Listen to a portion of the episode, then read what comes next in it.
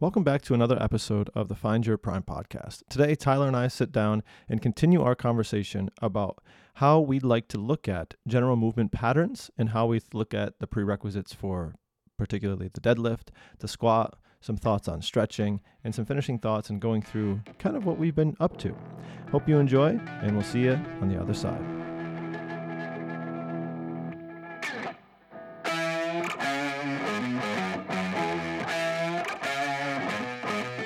Yeah. You ready? hey. Let's go. Bet.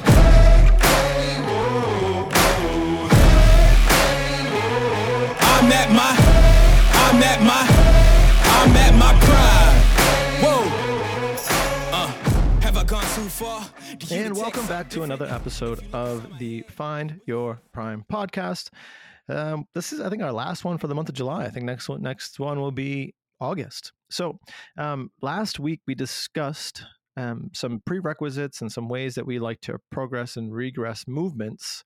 Um, well, more like the prerequisites, less on the, you know, progressions and regressions. But today, I think we finished with talking, giving you a little teaser for this week about the deadlift. And we told you to go home and practice touching your toes. Hopefully, you did that. And now we can continue on the next progression to finding your deadlift. But before we get there, Tyler, what has happened in your life since last week? Uh, yeah, my, my life is pretty much the same as last week. We have cleaned and packed most of the house because we are moving out of North Augusta, South Carolina, back to Vermont with a small little break in there for my sister's wedding next week. So that's going to be a fun time. And then, yeah, we're in Vermont for roughly three three months, potentially potentially more if we you know if we like the area again. So And when are you moving to Utica for the, the midterm? the midterm, yeah, we were leaving Friday, so it'll be like the 29th, and we're gonna be there for a good week and a half, and then off to Vermont, back to back to the tiny home. We lived in a 400 square foot tiny home last time we were there, and we're going back there I thought you weren't going to do it. You decided to do it. yeah, we're gonna do it because there's a lot of land for the dogs. It's familiar. It's like $500 cheaper a month than the place we were looking at, and we can move in on day one. The other place didn't have availability till 10 days after our contract started, which Is is it the same? Is it the same one? yeah, The same tiny home? Oh, interesting. yeah. not, not a lot of demand apparently that it's still available. No, no deposit. Like, you know, I barely signed a contract last time. It's it was a good setup. He took our garbage out for us. You know, I can't. Well, I think this time push- too. I mean, they probably have some. You know, you guys did it already, and you were good for it. So why not? yeah, right. What about you? So for me, uh, this week has has. I mean, just in general, my personal life is all over the place. But professionally, in terms of the gym, like I'm Wednesdays are already like really hectic days for me. Like uh, not hectic in terms of bad, but busy. Um, we have our athlete training program. I usually have some personal training clients. I have you know our adult class. So my, my days are pretty busy up to this point. They kind of wind down a little bit, and then we do the podcast. And then after, which is really fun, is that we go and do our speed and agility camp. So last year, I kind of reached out to the city to reboot uh, what's called Speed Camp. It happened when I was younger, and our high school track and field coach had run it for something like 15 or 20 years. And then he retired and stopped doing it. And then it kind of like fizzled out and some people tried to pick it up here and there but it never kind of gained any traction. So last year i was uh, kind of last minute I, I tried to reboot it. It wasn't very successful. I mean i think i might have had at most eight kids. At minimum i was like two to eight kids most of the time and we run an eight week camp two days a week for an hour and a half for com- completely for free at you know at the local high school turf field you know the whole the whole nine. Um, i bring gear bring music have fun you know whatever.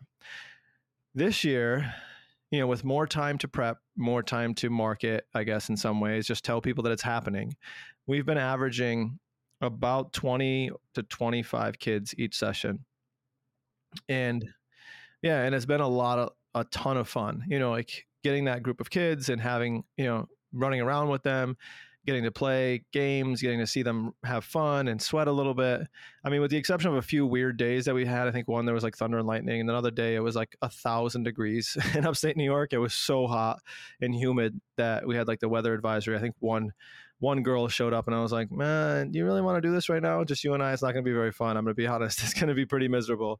And she's like, I think I'm just going to go home. And I was like, all right, good choice. I will, I will not fault you for that. So with the exception of those couple days, we've been having pretty consistently, you know, 20 or more student athletes who've been participating. And like I said, it's been, it's been really great to kind of keep this going and, and trying to keep that model going. One of the things that I've changed over the years is that it used to be because he was a track coach, it used to be very, and I think this is what we're still trying to, I'm trying to flip the script a little bit, is that people think that it's still like the speed camp that he used to run, which was more track and field based. And I'm trying, I keep reframing it as a speed and agility camp for field and court athletes not just so so older folks like myself not that i'm old but people who have done it in the past and you know because these are the parents of the people who are doing it potentially right? So the kids who are teenagers now a lot of their parents like yeah i remember speed camp when i was a kid and you know coach you know did it back then and it was very like track and field heavy so now I'm trying to like reframe it for a lot of these parents. They're like, no, this is great for basketball kids. This is great for soccer. This is great for football. This is great for whatever, not just track and field.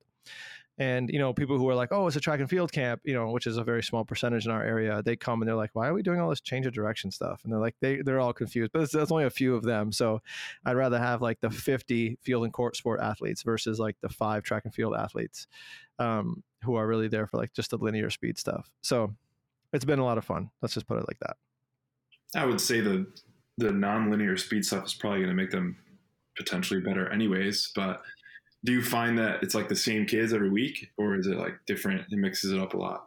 I mean, I would say for the the core like 60% 60 to 70% are probably the same group of kids and then we have some fluctuations here and there. And it's always you know summer's always tough. Like there's a couple soccer athletes that are on vacation right now so they missed the week but they'll be you know they miss three days and then they come back and then you know so on and so forth. So i mean you do i do get a pretty consistent group of kids that you know I've been able to I know their name when they come now. You know, it's pretty consistent. And then you know every once in a while there's like three to five new kids who are like, oh, what's your name? You know, you know what school are you from? You know, what sports do you play and, and things like that. But for the most part, it is the same kind of core group of kids, which makes it all makes it fun too because now you know it's done in the as a city but we're getting kids from the suburbs and the city and they get to work together and and find out that everyone's pretty much the same you know i think that's where you know, especially uh, we're yeah. in like the Utica, right? I'm in, right in the, the high school at the big bad high school. So some people get intimidated by that. And then if they have some of those athletes who are there, they get intimidated just because they're from a different walk of life and they they experience just different paths and it's really cool and i think even just our athlete program in general some of the best relationships that have come are we i have this like group of ninth grade girls some are from uh, Rome, which is a little bit further away. Some are from Whitesboro and some are from New Hartford. New Hartford and Whitesboro are like rivals, and they've become like the best of friends. Like this group of like five to seven girls, and they're all from different schools, and they train together, and it's really awesome to see. They probably would have never met each other, right? They became close friends, and it's just really cool to see that you know it brings people together in different ways too. It's kind of a nice prep socially for a college. I mean, I'm assuming most of these boys and girls are doing it to prepare for some sort of high school or collegiate sport. So being able to like mix in with people and just to do your work, get after it, and, and kind of like become friends with folks that are from a completely different area is probably nice for to prepare them for all that when it happens inevitably in college. Yeah, and even you know some of them are playing high level club sports too. So when you go to a club, you know, especially some of them, they go to clubs as different kids from different places, and some kids might be bigger or better than you. You know, however you want to phrase that. Um, so it gets rid of that fear, I guess, and then the ability to be like, oh, I've I've seen different people before. I kind of understand, you know, and you kind of take things for what they are versus assuming and having that perception of what you think they might be. Yeah, right. Very true. All right. So so last week we were talking about like prerequisites and modifications for movement patterns, like you said, and we and we started to talk about deadlift. Today we're definitely going to talk about squat though, and we're going to finish. Yeah, both and running and running if we get to it. So running might have to have a yeah. The running guy says uh, running. No, not the running guy, but running. running is like saying we're going to spend three minutes on the full variation snatch. Fair enough. Yeah. Fair enough. But anyway, we're on deadlift. Okay. Well, We're on the deadlift last now. time, if you were, and we started with.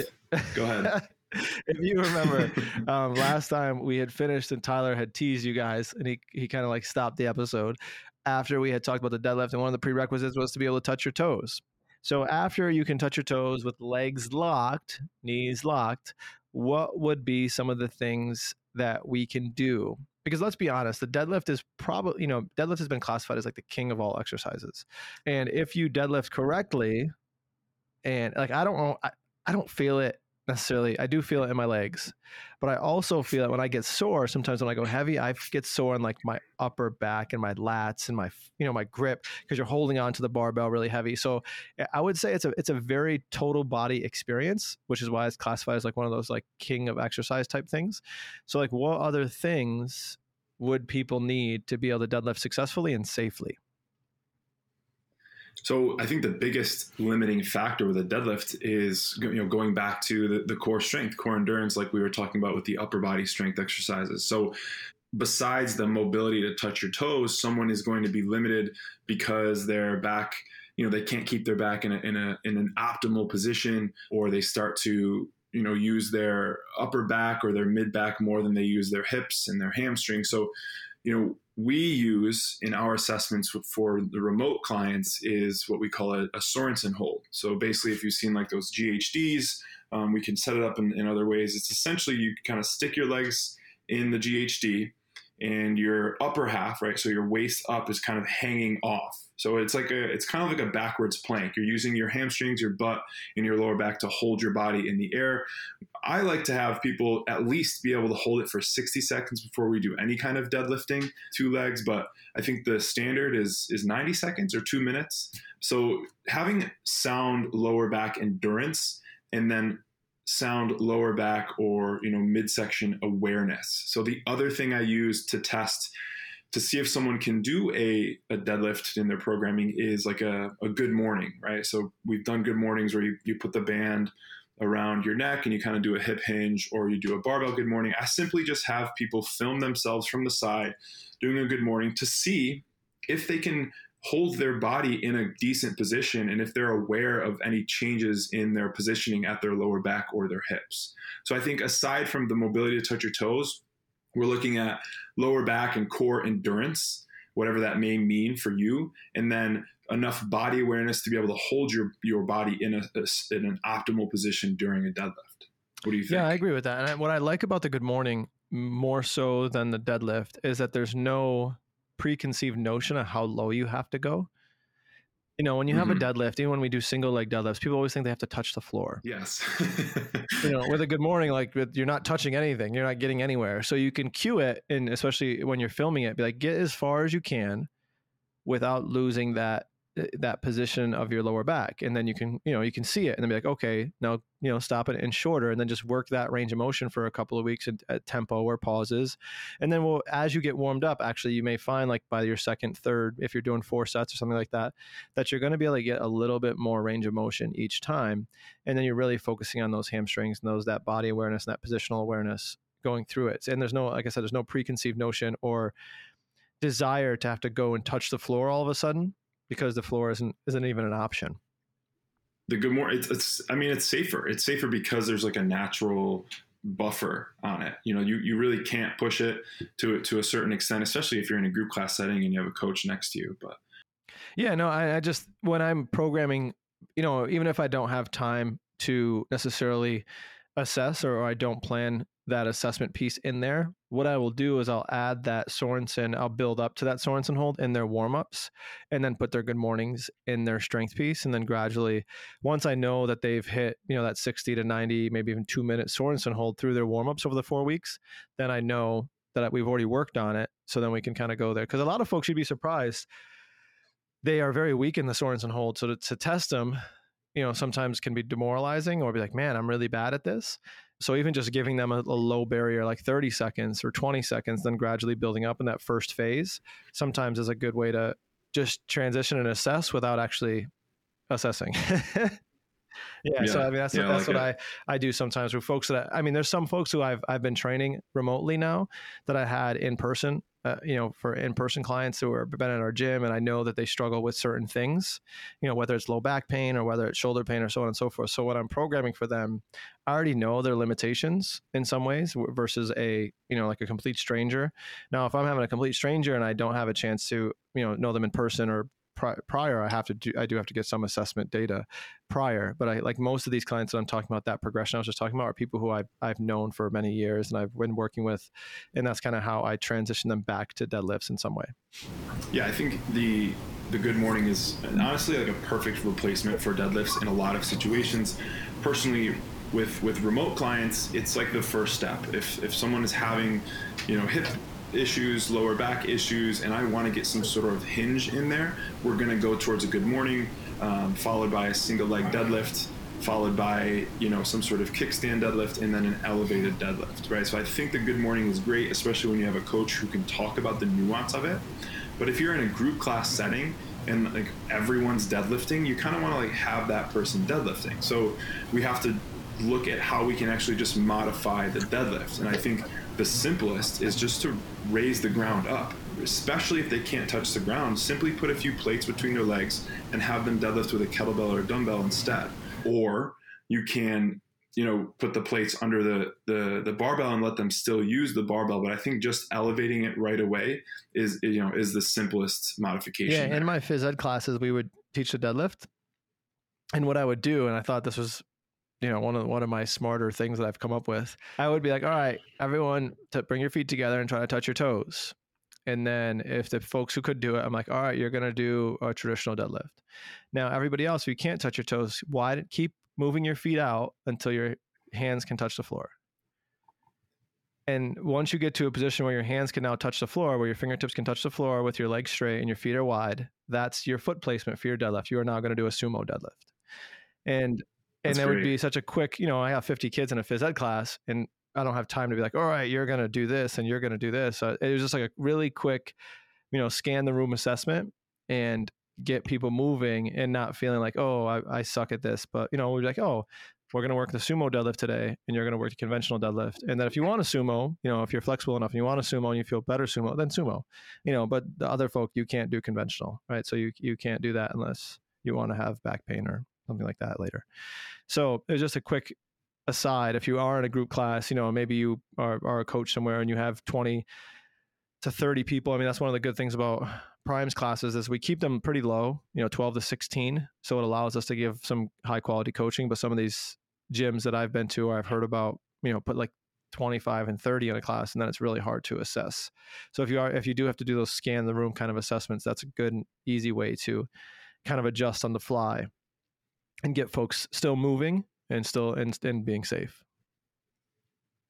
yeah uh, when we're looking at the the deadlift and, and you know we're talking about like all these just different types of versions i think it's important to mention that I- i'm speaking for both of us and you can correct me if i'm wrong we think in terms of patterns right so the sumo deadlift is you know different than the conventional deadlift for for various reasons and you know certainly different than the good morning and the single leg deadlift but like if we really break it down we're trying to get that individual or ourselves to do a hinge, a, a hinge movement which focuses on the backside of your body, hamstrings, glutes, lower back, mid back. So if if we can just use one of those, plug it in, get someone to hinge, then we move on and we'll try to figure out how to get back to the original movement eventually. But if you're struggling right now to do a conventional deadlift, stop trying to do a conventional deadlift and just try to hinge find a way that you can target the backside of your body while feeling good, feeling strong, and not risking, you know, a high risk of uh, injury. Just go for it. Yeah, I would agree with that. I mean, when we're looking at that, it's not a, so much about the specific movement like the deadlift or whatever. I mean, we, we program that way, but again, you know, we have programmed in the past where it's like, hey, choose your squat variation or choose your hinge or and give people options. Yeah. One that we didn't really talk about that I do like a lot is um, a toes elevated like dumbbell RDL, like Romanian deadlift. So I'll elevate your toes slightly. Mhm. Um, this will get you to feel it in your posterior chain because some folks don't just don't feel it or they don't kind of you know hinge enough they kind of st- they initiate the movement from their lower back instead of actually reaching back with their hips first and the toes elevated kind of forces you to reach back a little bit and then the dumbbells again to touch dumbbells to the floor is you know you, if you can with a proper hinge and a flat back you are super flexible um, so there's no so we're not it's there's again there's no preconceived notion that I have to touch these to the floor, similar to the good morning. So when you have a barbell deadlift, like, oh, I got to touch the floor. But like when I have a dumbbell RDL, there's no idea, there's no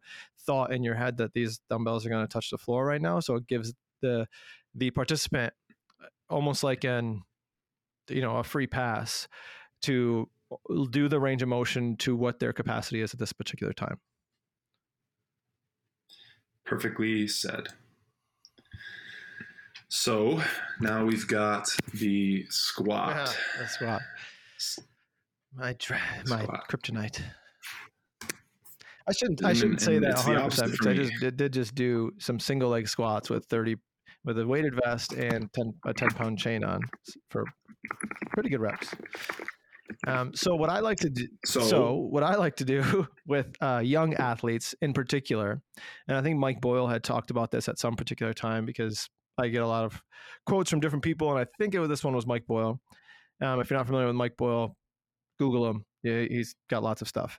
Um, he talks about at, at in young ages, teach unilateral, right? Teach some sort of split stance like split squats, rear foot elevated split squats, step ups, lunges, all that sort of stuff. Like work that first, and then go bilateral, right? Front squat, back squat, whatever. Um, in like the the late teens, like college years, I guess, when you need to go heavy for your particular sport, and those are the demands of your sport or activity. And then as you get older, go back to unilateral. and I think it's great because like a lot of athletes, what you find, especially athletes that I find that I work with, they struggle with so many different things because of the overuse. And we'll talk about this in a second as we'll we let Tyler talk and we'll come back around because I have we did single leg squats in our athlete program today and they had some of them were mind blown how different they were from right to left but they have so many imbalances you know young kids who play sports have so many imbalances and then you go and do a bilateral squat and those imbalances just become more apparent because they eh, you know then you're in pain you know one ankle may not work as well because you rolled it 17 times and then you have a shift in your hips and then your lower back hurts and then it's just there's a lot of things that kind of carry over that the squat has demands of that are a little bit different than some of the other movements and they cause pain in very different places than you might assume right away. So i think one of my big prerequisites for the squat i mean we have to have good we're going to start at the bottom and i think ankle mobility is number one which is why i have almost every athlete who i work with use some sort of wedge or heel lift no matter what. Um, there's only a few that i know of like 100% have like the most flexible ankles like a baby and i let them squat with like they can go barefoot like ass to grass no problem you know and have perfect form. And yeah those those folks don't need a, a heel lift but for the most part the heel lift or the wedge is going to make everybody squat better. yeah, I, I I agree. I most of my clients I suggest it right off the bat. I mean, I give them a chance if I if I program a barbell back squat, I give them a chance to to go for it. Obviously, we've assessed their ankle mobility, and if there's not a big difference from side to side, I kind of let them do their thing. But I have many clients that you know are using some sort of elevation whether it's some five pound plates a wedge or lifting shoes. And most of them when they start using that they feel like it's something wrong like it's something that we need to progress away from. And you know i tell them and i'm going to say it here like to be honest with you if you squatted with a, a small heel lift for the rest of your life like we're talking back squats front squats like who cares right? Like the front squat the back squat they're made up exercises so the heel lift is just another thing you know, within that made up exercise to help you get strong in your legs. And to be quite honest, if we never back squatted again, like fine, let's just do the single leg unilateral squatting like like you were talking about. So in addition to ankle mobility, I would say someone wants to have like pretty equal hip mobility, you know, from left versus right, right? So the hips they can they can bend up towards your face they can kick back towards your towards your butt but they rotate in and out. And you know, almost everyone has some difference side to side. This hip this knee can go in a little bit more this hip can go out a little bit more. And if if it's a big enough difference you're going to start to see some shifting side to side. So if there's a big enough difference we're not going to really squat at all. We're going to go back to like you said split squats lunges things like that.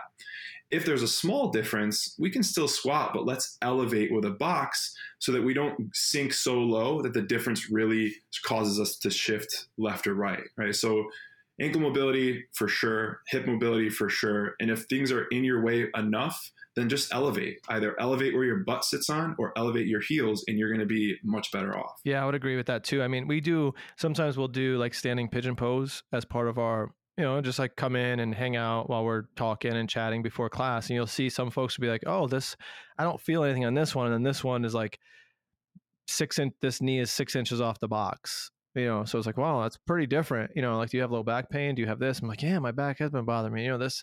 So you start seeing these differences, like Tyler saying, that would be external, like a pigeon pose would be like external rotation of your hip.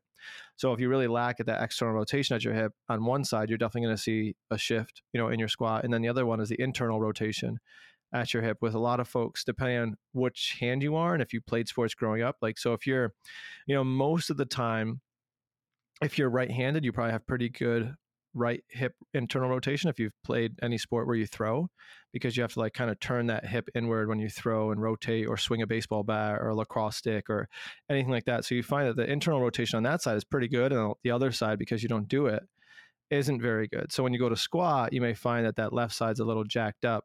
So again, these are things that you can address and work on a little bit. But I mean, if we're being, eh, you know, honest, some of these things don't don't have like dramatic changes, but a few degrees does make it eh, feel a lot better. And when you're going into those those movements, I mean, you're not going to go and change change your hip internal rotation at 40 by like 10 degrees you know, without like some real dedicated work, and it's not going to happen overnight. You know, I think um, uh, I can't think of the guy's name, Chris. Uh, his name is Chris. He's a gymnastics guy, but he talks about like um, tissue change. If we're talking about flexibility and mobility, is a six to nine to twelve month journey. If you're looking for like actual change in your flexibility, yes, you can make some changes immediately by foam rolling and things like that, but those aren't muscular or tissue changes, those are central nervous system changes because they happen so frequently. Those are not things that are actual significant changes that are stick that stick. They're just your central nervous system relaxing for a second and an opening opportunity for you to make, you know, hit the save button a little bit. So when we're doing those foam rolling or those exercises right before class and it makes you feel better, they're gonna you're gonna be doing those forever because they're not gonna make long standing changes. Whereas if you want to make a long standing change, you should be working on your flexibility and mobility every day for six to nine to 12 to maybe even 18 months to make those long standing changes. And then you'll start seeing some results. But a lot of folks don't do that. And then they wonder why like their mobility has never changed because they only do like that five minutes of foam rolling or five minute stretch before before a class and it's just like the like oh my hamstrings are a little tight today i'm just going to do that right now today but then they never address their hamstrings over again or you know my hip is a little tight i'm going to do it right now but they never do it on a continue enough basis to make some real significant changes yeah very very true. And i think you know using the movement itself to improve your flexibility can help but it it's just as long right? If you have tightness on your you know your groin or your adductors you find some tightness around your hip like a loaded squat can help improve your mobility or your flexibility but it's going to take just as long or just as a, a consistent approach. So you know when you're you know when you're looking for the, the prerequisites for a squat i would say first of all question why you are trying to squat right? If if you want to squat just because you think it's like cool to back squat, you know, maybe maybe you don't need to. If you're looking to squat because you want to build your quads or, or develop more more leg muscle, like consider doing another version of a squat. It goes back to this movement pattern thinking you can achieve just as much strengthening at your hips, your thighs, your lower legs, even your midsection from a split squat or a reverse lunge or a forward lunge as you can with a squat. This is for most people like Anthony said, if you're, you know, going for a competition or you're in a sport um, or you're like competing for powerlifting, then yeah, you need to squat. But there's nothing wrong with for the rest of your life not doing heavy loaded you know front squats or back squats. Yeah go ahead and throw some goblet squats in there for workouts. Um, you know even do some front squats or back squats occasionally but you shouldn't feel wrong by replacing those things with split squats and lunges for the majority of the time. Yeah i would agree with that 100% just going back to the flexibility part of things is and, and i had a group of older women clients who i, I work with in, a, in the morning and they were talking about how you know there's this thing called like the stretch zone or something like that. I don't know. It's something like in southern Florida area, and I think it's like uh, they're stretch therapists apparently, and they help stretch you out, and they you know, and they were saying how difficult it is, and they leave sweating and things like that. And I was just articulating that you know stretching isn't supposed to be easy. You know, it isn't like a passive. I'm just going to hang out. And we were talking about this with the couch stretch the other day because like they were saying, oh, this is you know because I was trying to get them to, to posterior tilt at their pelvis and, you know, like really get into their hip flexor and get the quad going. And they're like, and they were just mind blown. They're like, oh, I was just hanging out here and this was easy. Now it's very difficult and I'm working and I'm sweating. You know, stretching isn't passive. I think a lot of folks think it's a passive thing. But if you really want to get the benefits out of it, stretching has to be more active and more conscious. So if you are stretching, don't just hang out there. You know, work on you know, if you're doing, let's say, a pike where you're you know reaching on to touch your toes, really focus on squeezing at your knees and squeezing at your abdomen and allowing things to actually relax in the position that you are.